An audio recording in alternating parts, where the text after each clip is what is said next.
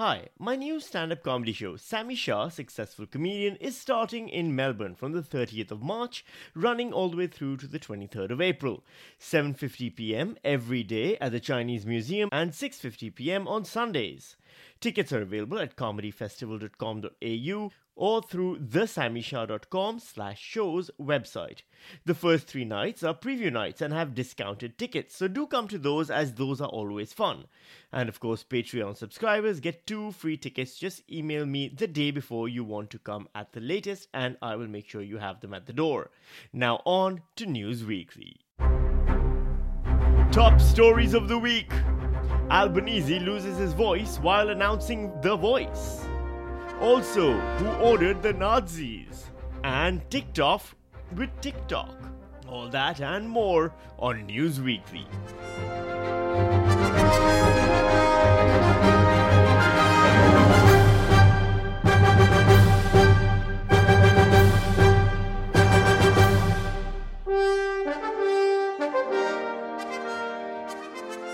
Hello, I'm Sami Shah, and thank you for joining me as we punch the news in the headlines weekly. Australia isn't mature enough to handle this news now. The challenge for all prime ministers in Australia is to find a way to enshrine your name in history as more than just a suit in a chair, but as someone who left a profound impact on the country.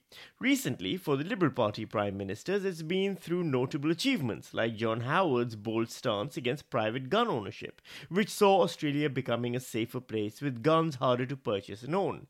It was also his decision to support America's bid to invade Iraq on imaginary bullshit excuses the time he treated innocent refugees like some sort of invading army and lied about them, or decried any version of history that doesn't make white people look amazing as the black armband version, which might be the only time he acknowledged the color black. Or maybe it's his giant fucking prehensile eyebrows. Since then, there have been many other Liberal Party prime ministers, and they've either been corrupt and bullying, like Morrison, useless and disappointing, like Turnbull, or batshit crazy, like Tony Abbott. And all of them made sure to put time in their schedule to make their lives miserable for refugees. For Labour Party prime ministers, there have also been attempts at establishing a historical legacy. There was Kevin Rudd with the wonderful apology to the stolen generation. Then he somehow managed to annoy everyone until Julia Gillard overthrew him in a coup that would have been considered brutal in a 1970s Middle Eastern nation. She gave an iconic speech about misogyny, then was herself overthrown in a coup by Rudd, who lost the election right after, oh, or when they also found time in their schedule to make life miserable for refugees. Now there's Prime Minister Anthony Albanese, and so far his big achievements are overpaying for submarines and reaffirming Australia's commitment to, yep, you, may, you guessed it, making life miserable for refugees. But he has remembered that a lot of Kevin Rudd's failures were obscured by the power of his apology to the stolen generation, which is why one of the first things he did when he won the election was commit to a voice to Parliament. And together we can embrace the Uluru Statement from the Heart.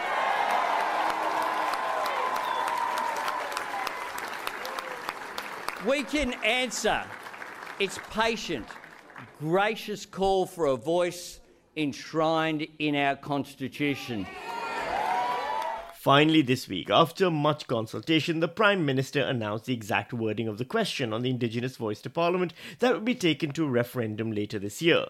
He began by reminding us this was less about a change to the Constitution that might improve the conditions of Indigenous Australians and more about reminding everyone that Parliament actually exists. There's a whole lot of things that we do in this place that no one will remember in a year's time or a day's time. This matters. He is seriously underselling his job. This was then followed by an emotional moment for the Prime Minister, who at one point was visibly on the verge of tears, probably because he remembered how much he just overpaid for submarines after committing to a referendum which will cost $75.1 million. The question that Australians will be asked at this year's referendum is a very simple one. It will read a proposed law to alter the Constitution to recognise the First Peoples of Australia by establishing an Aboriginal and Torres Strait Islander voice. Do you approve this, this proposed alteration? That's the question before the Australian people. As well as that, it will be put to Australians that the Constitution be amended to include a new chapter titled Recognition of Aboriginal and Torres Strait Islander Peoples. Something that if you'd ask any random Australian on the street, a hundred percent of them would not know if it already existed or not. The Prime Minister was flanked on all sides by members of the referendum working group, many of whom were also wiping away tears with the announcement. After his announcement, however, came the responses by the opposition, with Peter Dutton up first. How will it deliver practical outcomes for Indigenous Australians? And if he can't provide that detail, uh, then he needs to explain why. A fair request for more detail from the opposition leader who boycotted the Stolen Generation apology. Except the voice doesn't actually deliver practical outcomes. Its whole purpose is to put in place a system that can work towards practical outcomes because other systems haven't worked so far. The purpose of the voice is to give independent advice to Parliament and the government of the day on matters relating to Aboriginal and Torres Strait Islander people, with members chosen by local communities, not the government. Which isn't to say that all Indigenous people all agree on it any more than any other group of people ever agree on anything en masse at all, which sometimes non Indigenous people have to be reminded of.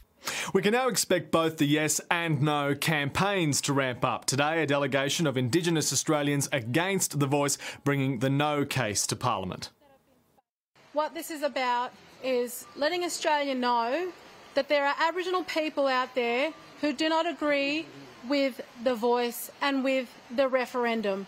The debate on this has still only just begun, and over the next few months is likely to get heated and vicious. And if you need evidence of that, here's Pauline Hanson talking to Peta Credlin on Sky News. And that's a sentence that's so cursed if you say it three times, Rupert Murdoch appears and makes you his next wife. It relates to a letter you got from a concerned uh, member of the public. What, what have you got and, and what does it say? Well, it was an anonymous letter that was sent to, to me, to my office, and just received it on Tuesday morning actually.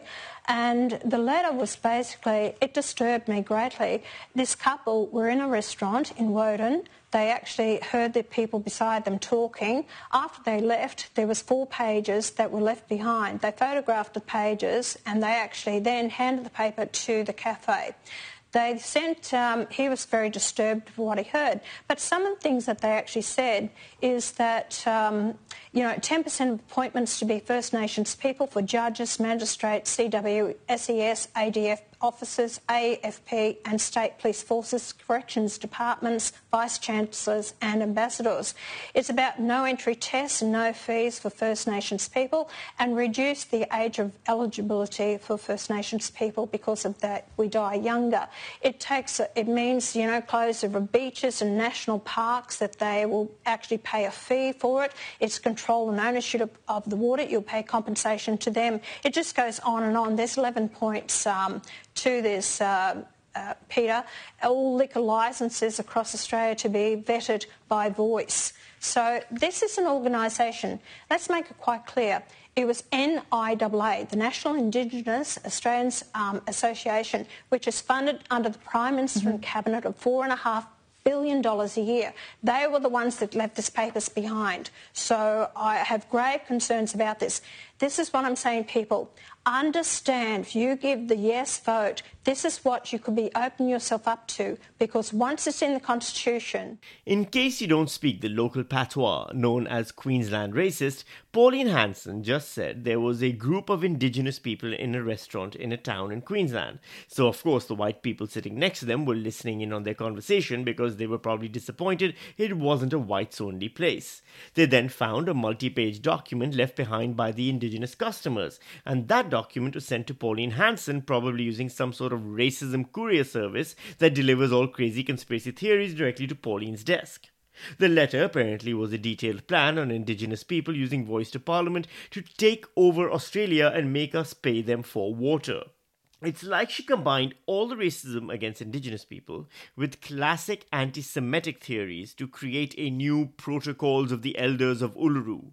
She's like a, a beautiful mind of racism, creating new racist theories heretofore unthought of. She somehow managed to combine all the theories, all the conspiracy theories into one. It's very impressive. It's stuff like this that makes this referendum worrying, though. Just 8 out of 44 referendums have ever been successful, but they do take a toll, as highlighted by ABC's analyst Dan Bourchier. But there's something bigger at stake here than political legacy. It's about who we are as a nation and whether Australians will embrace an opportunity to debate a new chapter or fall back into another culture war. It's like he's never met any Australians before. Culture war? Here we come. Everyone's gonna get angry at me for some aspect of this story. News now.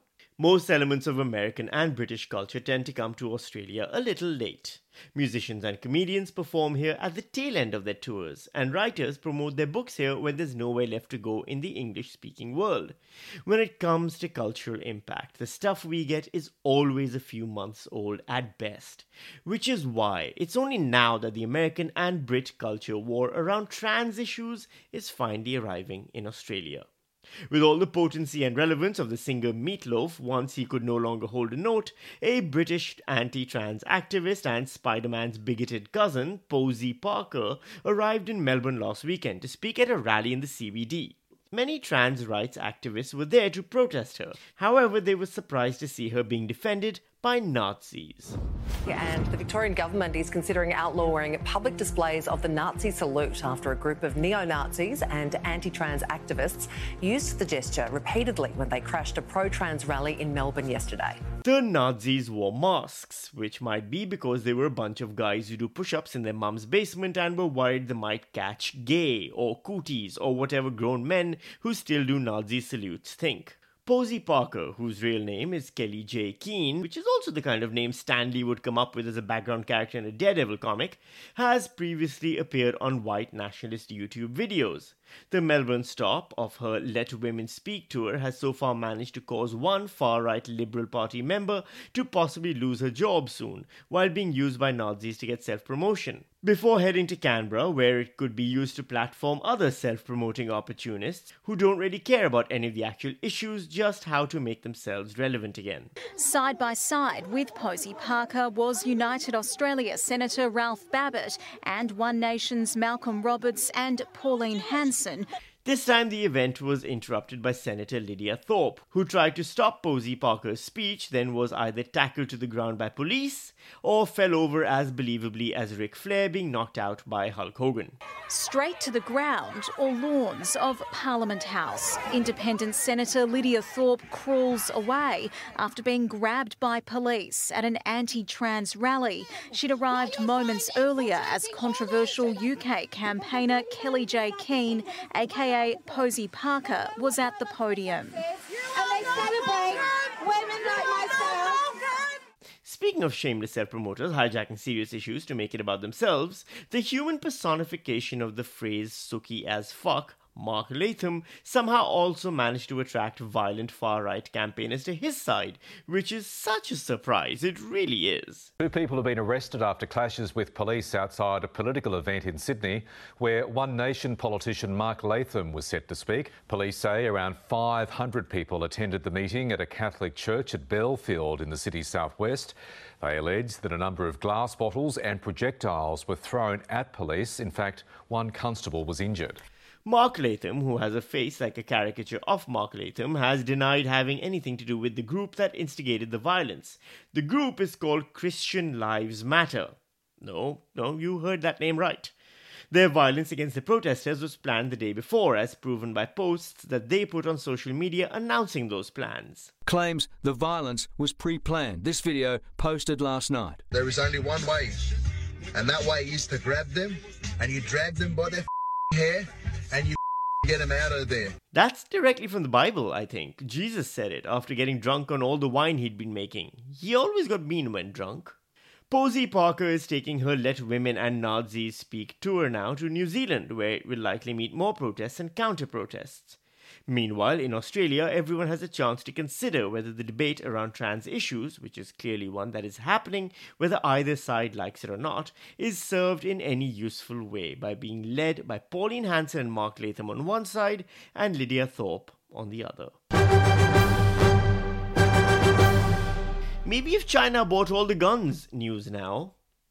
Millennials and Gen Z might have to find a new social media app on which to indulge their chronic narcissism soon, now that the US Congress has its sights set on TikTok. The chief of the social media app, Shou Zi Chew, was grilled by lawmakers over a whole range of issues, mostly related to the company's Chinese ownership. His appearance before the congressional committee comes after the Biden administration threatened to ban the social media app if the company's Chinese owners didn't sell their shares. The attack on the Chinese app has received bipartisan support that gun control advocates can only fantasize about. Here's Republican Buddy Carter the Chinese Communist Party is engaged in psychological warfare through TikTok to deliberately influence U.S. children. The point of concern here, of course, being that the US government is already engaging in physical warfare, economic warfare, intellectual warfare, and actually just warfare warfare against American children and doesn't need the Chinese help. TikTok is already banned on government devices in the US, UK, and New Zealand, although not yet in Australia, which means Australian politicians can still follow the accounts of young women doing yoga in shorts.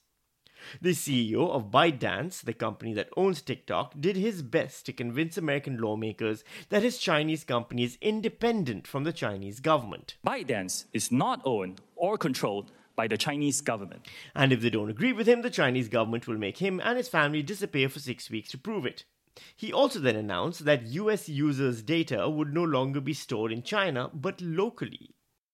American data stored on American soil by an American company, overseen by American personnel. We call this initiative Project Texas. Please rename your project Texas is not the appropriate name. We stand for freedom and transparency, and we don't want your project. Project Texas should be the name of an attempt to make the largest barbecue ribs in the world and nothing else.